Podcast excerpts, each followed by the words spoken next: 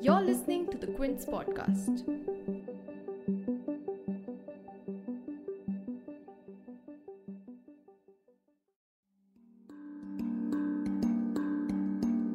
The growing narrative of Omicron being a mild variant is worrisome. Here's why. India is reckoning with one of its highest daily COVID spikes in months, with the country reporting more than 37,000 cases on 3rd January, one of the highest caseload numbers reported since October 2021. But what is different about this surge is that it is outpacing all previous waves. At the start of the pandemic in April 2020, cases only rose about 500 every day, against a daily jump in thousands we are witnessing right now. And if we take just the last week starting 27 December 2021, cases have already increased almost sixfold. And a large factor behind this spike is the Omicron variant, whose cases have more than doubled in the past week. While case numbers have been flying off the charts, hospitalization numbers have largely been constant since this variant reportedly causes only mild symptoms. At present, metro cities like Delhi and Mumbai have put in some lockdown measures like a weekend curfew and a limit on restaurant occupancy.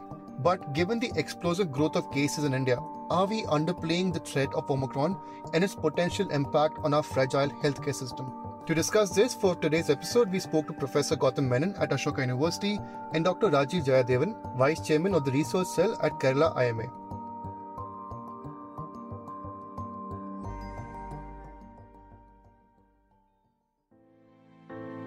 You're tuned in to The Big Story, the podcast where we dissect the headline making news for you, and I'm your host, Himmat.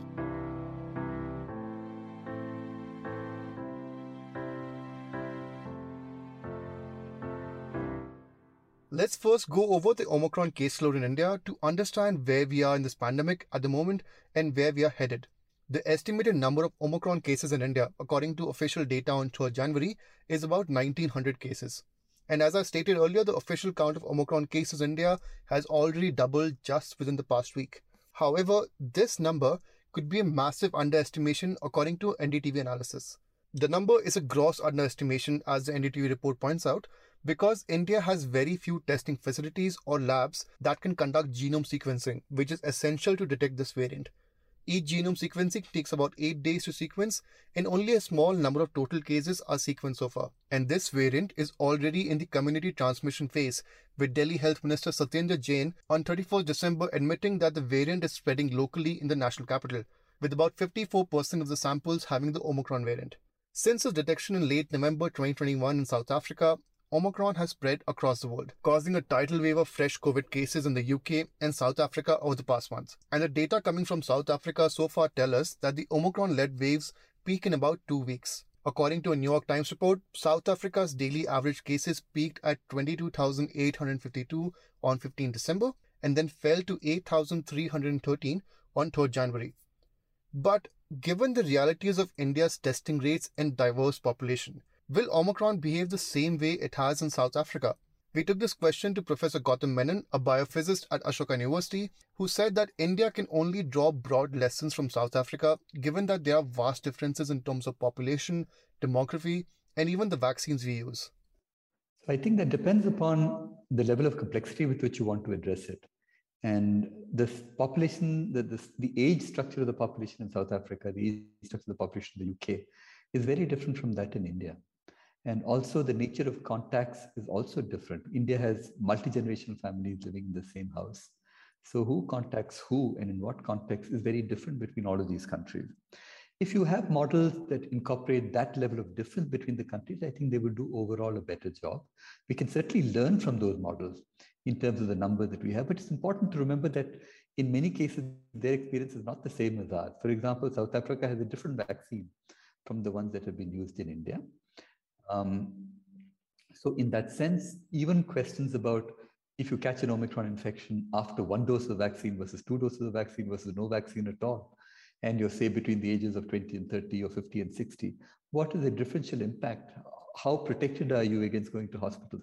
These are numbers which we just don't know at all at any at any level of, of confidence, especially for India. So I think we can draw broad lessons from the modeling from South Africa and the UK, but we should be a little careful about applying them en masse to the situation in India. The trend lines of cases so far don't show a rosy picture as well, with the country's R naught, which basically signals the rate of spread of a virus in the population, going above 1. India's overall R value is about 1.2, but in the cities of Mumbai and Delhi, it has already crossed 2. And other cities like Chennai, Pune, Kolkata may also be heading the same direction since their R naught is above 1 as well. However, while cases are increasing across India, what has also concerned health experts is the growing narrative of this variant being considered as mild and the impact that it may have. And this narrative largely stems from the data and studies from the UK, which state that Omicron is less likely to put people in hospitals and results in only mild illnesses. And don't get me wrong, the same is true in India as well, with the Delhi Health Minister stating on 31st December that none of the 200 patients hospitalized in Delhi have required supplemental oxygen and that most patients only have minor symptoms. However, Dr. Rajeev Jayadevan, who is the vice chairman of the research cell at Kerala IMA, cautions that it is too early to say that this variant only causes mild symptoms since it has largely interacted with the young and vaccinated segments of the population. Let me start with this narrative of Omicron being mild. Now imagine a flight has landed and you're waiting at the arrival um, at, the, at the arrival portal and you're waiting for your, uh, your relatives. You make an observation that the people who come out of the airport first are the youngest and the healthiest. Mm-hmm. Whereas the old and the frail people will take their own time to get out of the airport, right? So when mm-hmm. you stand outside the airport, when you see the first passengers, if you make an assumption that all the passengers on this flight are young and healthy and athletic, will that be a true assumption?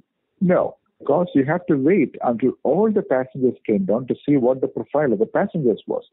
Likewise, when Omicron is first being reported, the first cases that are reported are A, people who've been traveling, people who are healthy, people who've been previously vaccinated, who picked up an, a mild or asymptomatic infection. So, in that group, there will be a large number of people who, who've been previously vaccinated uh, and, and therefore naturally immune to the SARS-CoV-2 virus. So they will invariably have mild, mild infection that immunity could have come either from natural infection or vaccination or both in a relatively younger profile. That's the profile of the patients we are seeing right now across the world and also in India. As the weeks drag on, the disease will percolate to all age strata in the society. And then, if we take a tally, we will realize the true impact of Omicron. And one particular category I will be interested in will be how it behaves in the unvaccinated segment. Mm-hmm. Also, factoring in the fact that a significant number of unvaccinated people would have been naturally immunized with natural infection. The other segment I'll be very keen to look at is the elderly, people over the age of 60, how Omicron behaves in that. We don't have any reliable data on how Omicron is behaving in that segment, whether they are vaccinated or not. So until we have that data available, I would put that narrative on the back burner.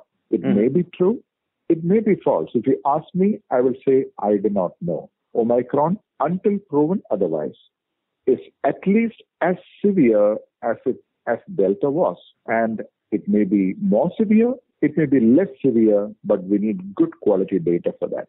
Now, the downside of these viral messages calling it a natural immune, immunity and nature's gift and um, mild virus is dangerous because it lulls society into complacency and it will lead people to behave irresponsibly. Remember, this is a collective behavioral disease. Disease, say, if I take the example of Germany, Germany suffered in spite of being technologically and knowledge-wise so advanced, they have suffered because the public in Germany behaved as though there was no pandemic for a long time. So by the time they picked up the huge volume of cases, it was too late to do anything. So, like I said, behavior of society is a powerful force that determines the outcome of the pandemic. Now, if you factor in the triviality narrative, if a large number of people believe this Omicron is a milder form and uh, it is nothing to be concerned about, then it, it's going to aggravate the spread. It's going to, it's, it's like it's going to put the accelerator, it's going to press the accelerator pedal mm. on the spreading potential of the virus. So mm. um, that is the danger of such narratives. If you ask mm. me, as I mentioned, I do not know. You show me the data, after a couple of months, then I will tell you if it is mild or not. Should we wait that long? Well, until then, let's assume it's of the same severity.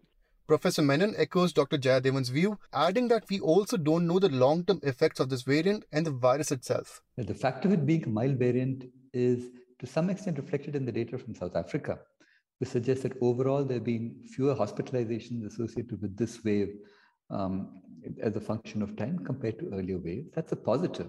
But on the other hand, there is so much that we don't know about Omicron and, in fact, COVID 19 in the long term. And for example, there is this condition called long COVID, which you know leaves survivors of a, of a COVID-19 infection with symptoms and, and strange conditions long after they have recovered from the infection. They're cured, they, they, they're cured, they show no trace of the virus in their, in their bodies. So we don't know enough about long COVID for one thing. In general, we don't know enough about what the effects of an infection are on an individual. All our statements are at the population level. So we can say that overall, among 20 to 30 years old or 50 to 60 years old, we see a diminishing of cases relative to what it was in the Delta wave. But that's not going to tell you about a specific 13 year old or a specific 20 or 25 year old, what might happen in their case. And that's a complicated interaction between both the virus and the, and the person's immune system. So, all in all, it's in everybody's interest that as few infections happen as possible. And certainly, big public rallies, highly dense. For example, in Goa, we are seeing celebrations in Goa with very, very high concentrations of people. This makes no sense. These people will go back to their families, to houses often far away, and then you know act as spread further spreaders of this infection in those regions. So I think now the narrative that this is mild it certainly should not be used to promote behavior that ultimately helps to spread the virus more. And it's very important. We don't know the long term consequences of the virus. We don't know what the virus does to specific individuals. We may make broad statements at the population level, but that does not tell you whether you or I might have a much worse experience of it than someone else. And of course, the other thing is we don't want to fill up hospitals, ICUs, our healthcare infrastructure to collapse under the weight of cases. So whatever we can do to prevent cases from growing at a, at a large rate is something that we should do right now and immediately. The narrative of Omicron being a milder variant compared to Delta may have also resulted in a sluggish response from state governments. Here is a lowdown on how some of the state governments have acted in response to Omicron so far. The Delhi Disaster Management Authority has enforced a weekend curfew in the national capital. The Brihan Municipal Corporation, which looks after Bombay, has closed down BMC run schools till the end of January. And the Punjab government has imposed a night curfew from 10 pm to 5 am and have also closed down all educational institutions. But given the intensity at which case numbers are rising, do we need to scale our health and safety measures? Dr. Jayadevan believes that while there is no perfect solution to enforcing a lockdown, the current measures enforced by states only work from a messaging standpoint to alert the public about the variant.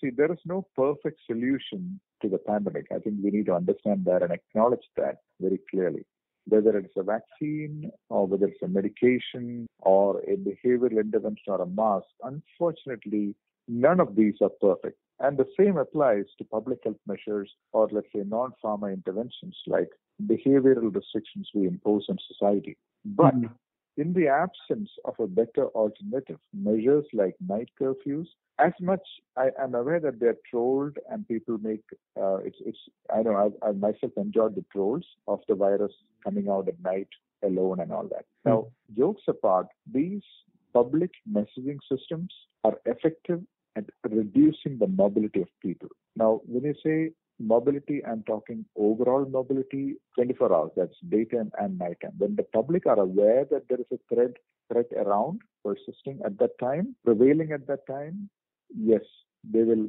modify their behavior. If there is no such government order or movement restriction, the public would naturally assume the best case scenario, saying, oh, it's all trivial, let's all go and enjoy. But I hmm. heard the virus has gone away. Remember, the public, the general public, are not adept at immunology and they're not keeping uh, updated with the increasing trends of, of the pandemic and so on. They like to be informed by the authorities about what precautions that they should be following. And from that standpoint, from a mass messaging standpoint, these interventions definitely help. How do I know that? Because they've worked before. Administrators tell me that they've worked. We know that these measures have slowed down the, the spread before. We know from Google mobility data that mobility really comes down once these interventions come. So a night curfew is not just about stopping a vehicle at night. It is a collective messaging for society saying that, look, we have a problem now. Please be careful for a couple of weeks or how much a, or, or whatever duration the curfew is for. So it's a messaging mm-hmm. of society. That's the way I see it. Cases in India are currently doubling every three days, with total cases on 31st December hovering around 18,000 to now above 37,000. If you want to stay up to date with the latest COVID figures, head to the Quint's website where you can check out our live COVID 19 blog. If you liked listening to this episode, please subscribe to The Big Story for episodic updates. We're available on Apple, Google Podcasts, Spotify, JioSaavn, and most of the other popular podcast streaming platforms.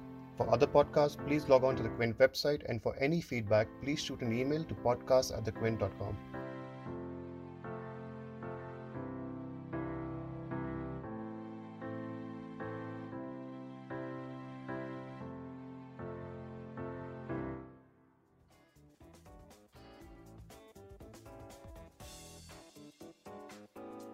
Thanks for listening.